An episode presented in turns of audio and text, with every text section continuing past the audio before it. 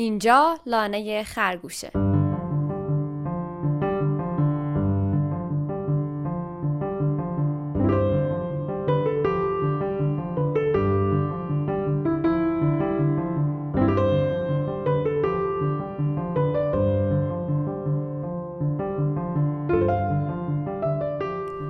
این قسمت سیزدهم از سفرهای ما به لانه خرگوشه. موضوع این قسمت در ادامه اتریشی ها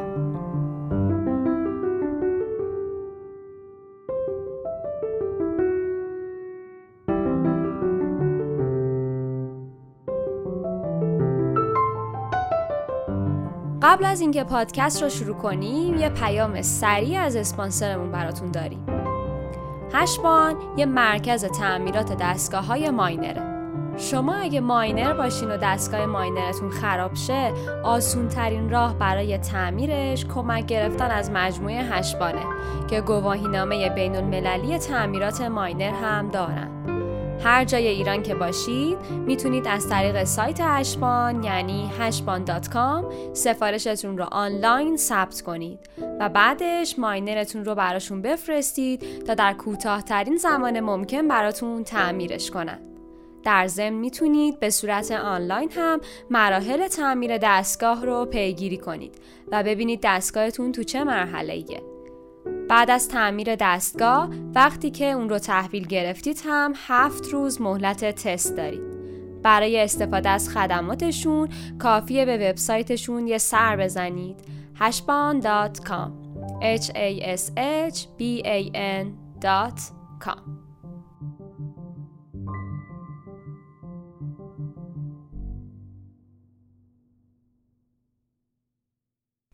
این بخش دوم از بررسی تطبیقی مکتب اقتصاد اتریشی و بیت کوینه.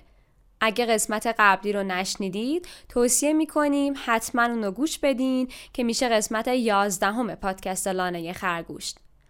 ولی یه خلاصه اول بدیم از چیزایی که توی قسمت قبل گفتیم. اول از همه اینه که دیدگاه اتریشی ها خیلی خوب می‌تونه شکل گیری و پیدایش چیزی مثل بیت کوین رو توجیه کنه. یعنی خواستگاهش نیازی که بهش داریم و حتی ساز و کارش رو. این باعث میشه بتونیم بفهمیم چرا بیت کوین فقط یک کوین اینترنتی که مردم اونو خرید و فروش می‌کنن نیست. خیلی از عموم مردم هم ممکنه فکر کنن بیت کوین یک کلاهبرداریه یا که یه حبابه یا همچین موضوعاتی.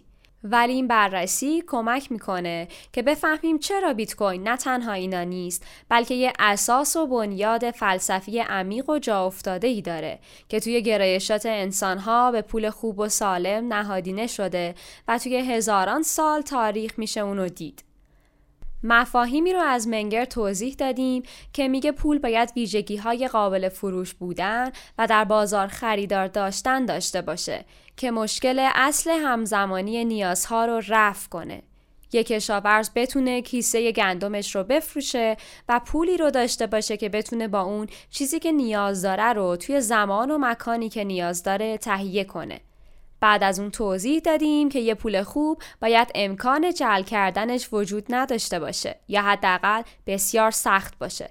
باید این پول تقسیم پذیر هم باشه و باید نسبت ارزش به وزنش هم خیلی بالا باشه. امکان صحت سنجی پول خوب هم یه موضوع مهمه که توی این مواردی که گفتیم بیت کوین یه پدیده جدیده که این ویژگی ها رو داره و حتی فراتر از اون تونسته برخی از این ویژگی ها رو هم بهبود بده و این ویژگی ها خودشون باعث تمایل افراد به استفاده از بیت کوین به عنوان پول میشن. یعنی اینطوری نیست که مثل پولای فیات یا همون پول دولتی اجباری از بالا به پایین وجود داشته باشه. نه اینطور نیست. اینطور نیست که دولت بیاد و بگه من حکم می‌کنم که این کالای خاص پول و مردم باید به حرفش گوش بدن. نه اینطور نیست. بلکه پذیرفتگی و رواج بیت کوین بیشتر به صورت از پایین به بالا رخ میده. و اینو هم که گفتیم که بیت کوین یه سیستم اعتقادی نیست. بلکه باز پذیرفتگی اون به طور طبیعی در بازار به وجود میاد و هر شخصی با توجه به منافع شخصی خودش و تمایلش به پول خوب رفتار می‌کنه و این یه گرایش جمعی شکل میده به پذیرفتگی بیت کوین آخر قسمت قبل هم در مورد زابو و خواستگاه های پول صحبت کردیم. زابو میاد از لحاظ تاریخی بررسی می‌کنه که شکلگیری یه پول در نطفه به چه شکل هست.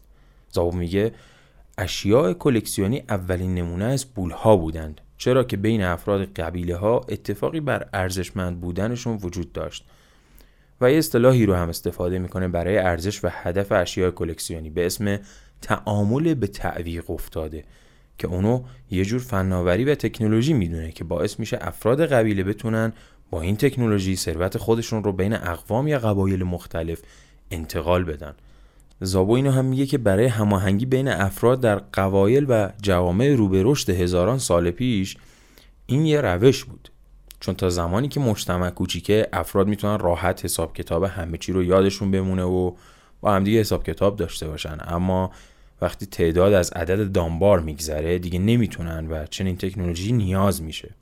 یعنی مقیاس پذیری اجتماعی ممکن نیست مگر با چنین تکنولوژیایی و زابو توی مقالش در ادامه از بیت کوین و ایجاد مقیاس پذیری اجتماعی صحبت می‌کنه. این بود خلاصه ای از قسمت قبلی.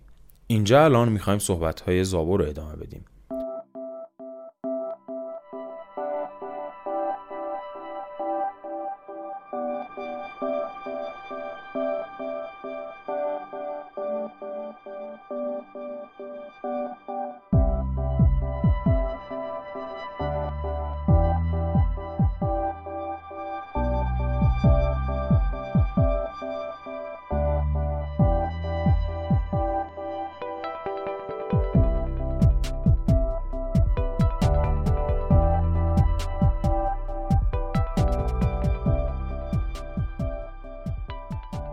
زابو توی مقالش توضیح میده که راز موفقیت بیت کوین در اینه که با مصرف منابع و مقیاس ناپذیر بودن روش محاسباتیش یعنی همون ماینینگ چیزی رو ممکن می‌کنه که بسیار با ارزشه و اون چیزی نیست جز مقیاس پذیری اجتماعی. جوامع تحت قواعد و آداب و رسوم عمل می‌کنن و اینها رفتار افراد رو محدود یا تحریک می‌کنن.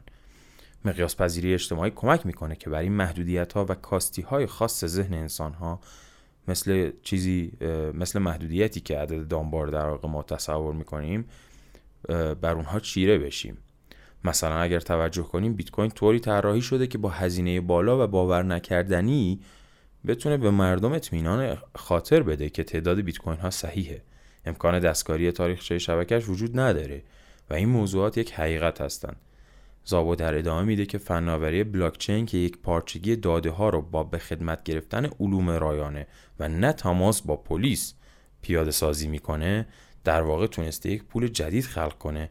که امنیت بالایی داره و طرفین معامله می‌تونن با کمترین میزان اعتماد از اون استفاده کنن.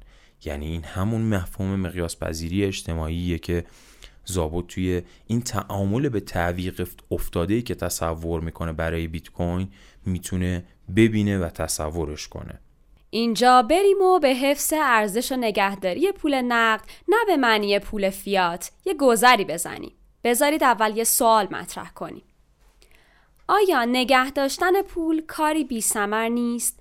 اصلا چرا می‌خوای پولت رو پس انداز کنی؟ چرا پول نقد رو به صورت ذخیره نگهداری کنی؟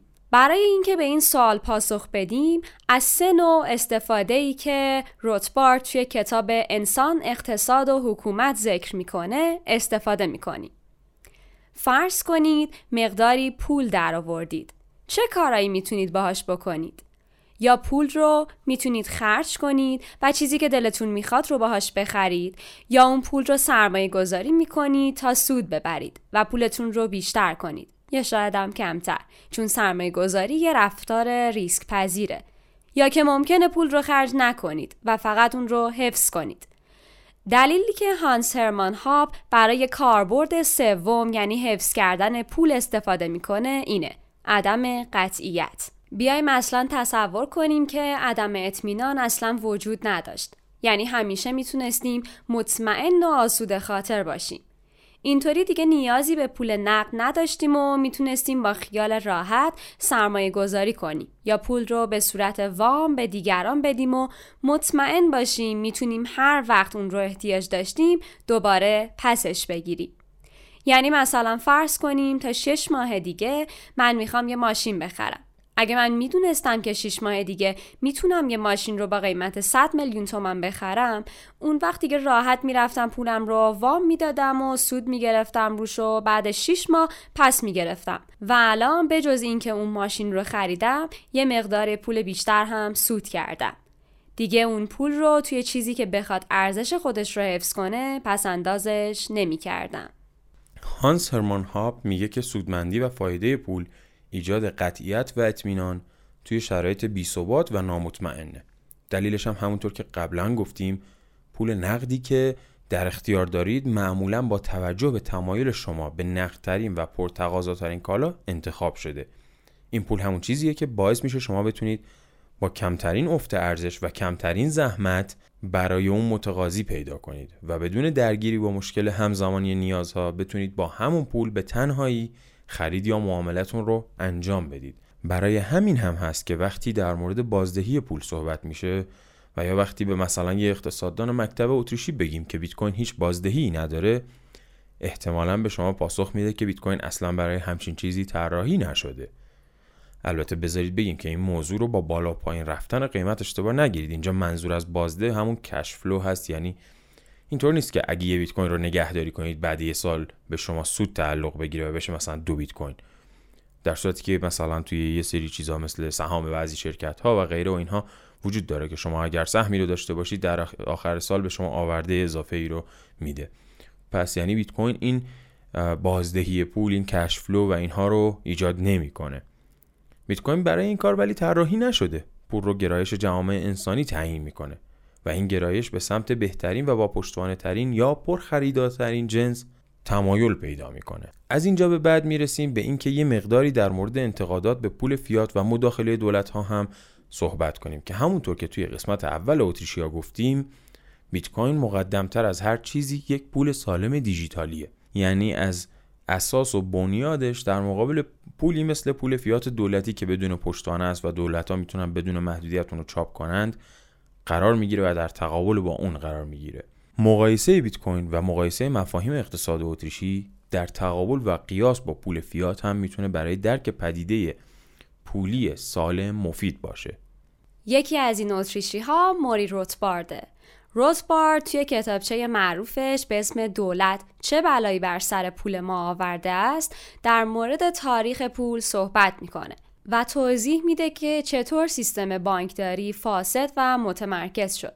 ما توی قسمت پنجم از لانه خرگوش پیغام اسنودن رو خوندیم که اونجا در مورد انحرافات پول و تاریخچش هم صحبت می‌کنه. اگه اون قسمت رو گوش ندادید حتما توصیه می‌کنم اونو گوش بدید. اتریشی هایی مثل روتبارد اعتقاد دارند که حجم پول عرضه شده در اقتصاد اهمیتی نداره. برای مثال تصور کنید ما در یک اقتصاد کوچیک فرضی هزار واحد پول داریم و با یه پلک زدن این هزار تا رو بکنیم دو هزار تا و اینطوری پول همه افراد دو برابر بشه. آیا ثروت خالص تغییری می‌کنه؟ خیر.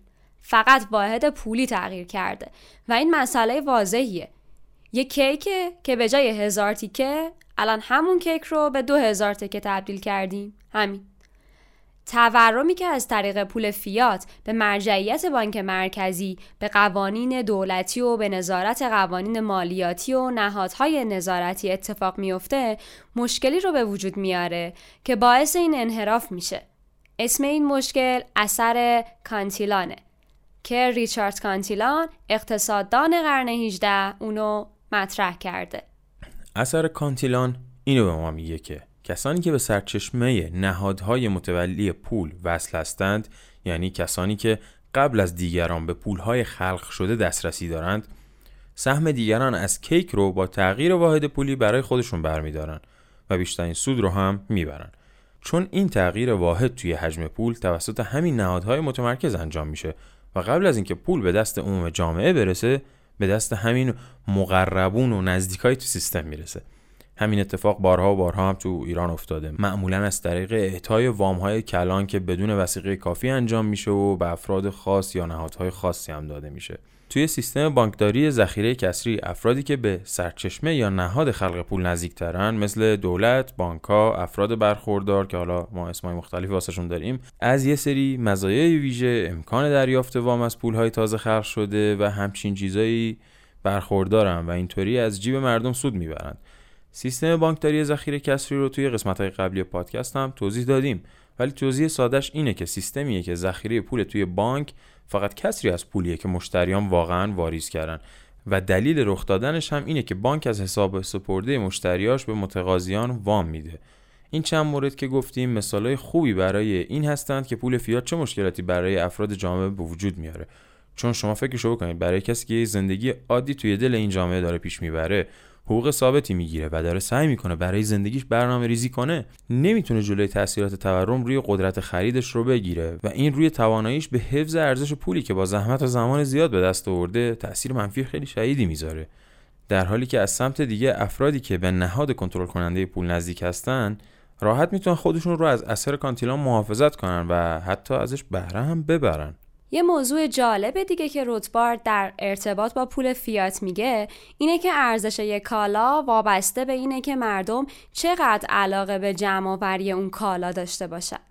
یعنی تقاضا برای جمع این به ما کمک می‌کنه که متوجه بشیم ارزش هر چیزی از کجا نشأت می‌گیره. اینکه مردم برای نقل و انتقال ارزش روی معاملاتشون از چیزی استفاده کنند مثلا دلار یا ریال این لزوما اون کالا رو با ارزش نمی‌کنه. مردم از اون استفاده می‌کنن ولی کسی تمایلی به جمع آوری اون رو نداره. این صحبت روتبارد مثل خیلی از چیزاییه که قبلتر از منگر و زابو و هانسرمان هاپ گفتیم.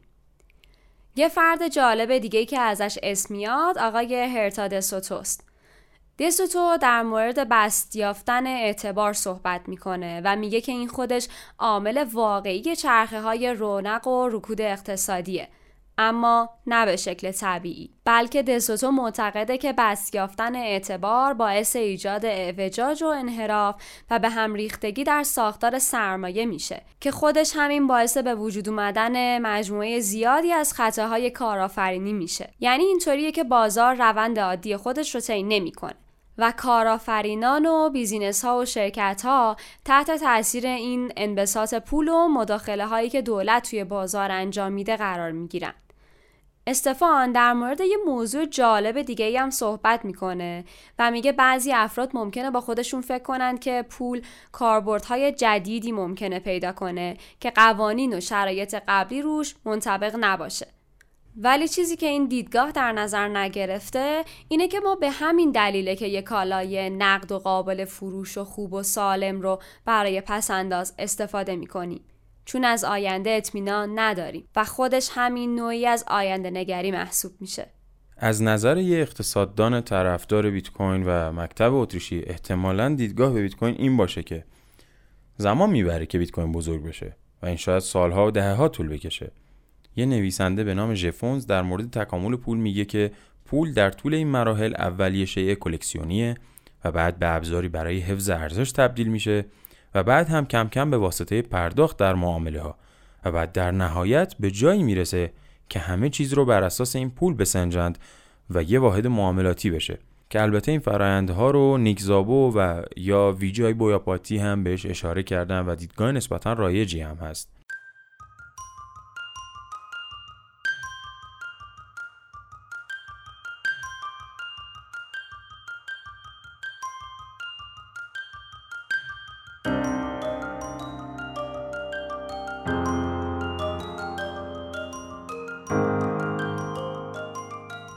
امیدواریم که این مباحث براتون آموزنده و مفید بوده و ما معتقدیم که اولین سرمایه گذاری شما همیشه باید یاد گرفتن و آموزش دیدن در مورد نه فقط بیت کوین بلکه هر چیزی باشه. پس به جای اینکه با عجله فقط بیت کوین بخرید به نظرمون حتما قبلش کمی عمیقتر در موردش مطالعه کنید و از اهمیت و ارزشش هم مطلع بشید. منابع خیلی زیادی رو اینجا می‌تونیم معرفی کنیم ولی وبسایت هایی مثل منابع فارسی بیت کوین بیت کوین دی یا کانال یوتیوب خودم زیا منابع مفیدی برای شروع مطالعه شما در مورد بیت کوین می‌تونن باشن. استفان لیورارد به نکات جالب زیادی دیگه ای هم اشاره می‌کنه. اما این نکات حتی سطح موضوع اتریشی ها رو هم خراش نمیدن و خیلی مباحث پیچیده و گسترده ای دارن که اگه به مطالعهشون علاقه دارید می‌تونید توی ناکاموتو اینستیتو یا توی مؤسسه میزس و خیلی جاهای این چنینی در موردشون مطالعه کنید. لانه خرگوش اول هر هفته منتشر میشه و می‌تونید از اسپاتیفای، Anchor FM، Castbox و پلتفرم های دیگه پادکست streaming اون رو دنبال کنید. علاوه بر اون توی کانال تلگرام و یوتیوب زیاست هم هر قسمت آپلود میشه. کافیه اسم لانه خرگوش رو به فارسی توی این پلتفرم ها سرچ کنید تا بتونید ما رو پیدا کنید. برای دسترسی مستقیم همه پلتفرم های ما توی Anchor قرار داره. فقط کافیه anchor.fm rhj رو تایپ کنید. A n c h o r fm rhj صفحه پادکست ما رو فالو یا سابسکرایب کنید که از منتشر شدن قسمت های جدیدش مطلع بشید و بتونید اون رو دنبال کنید. اگر نظری یا پیشنهادی هم دارید می‌تونید با توییتر زیا یا توی بخش کامنت های پادکست با ما در میون بذارید. فعلا تا هفته بعد و قسمت بعدی.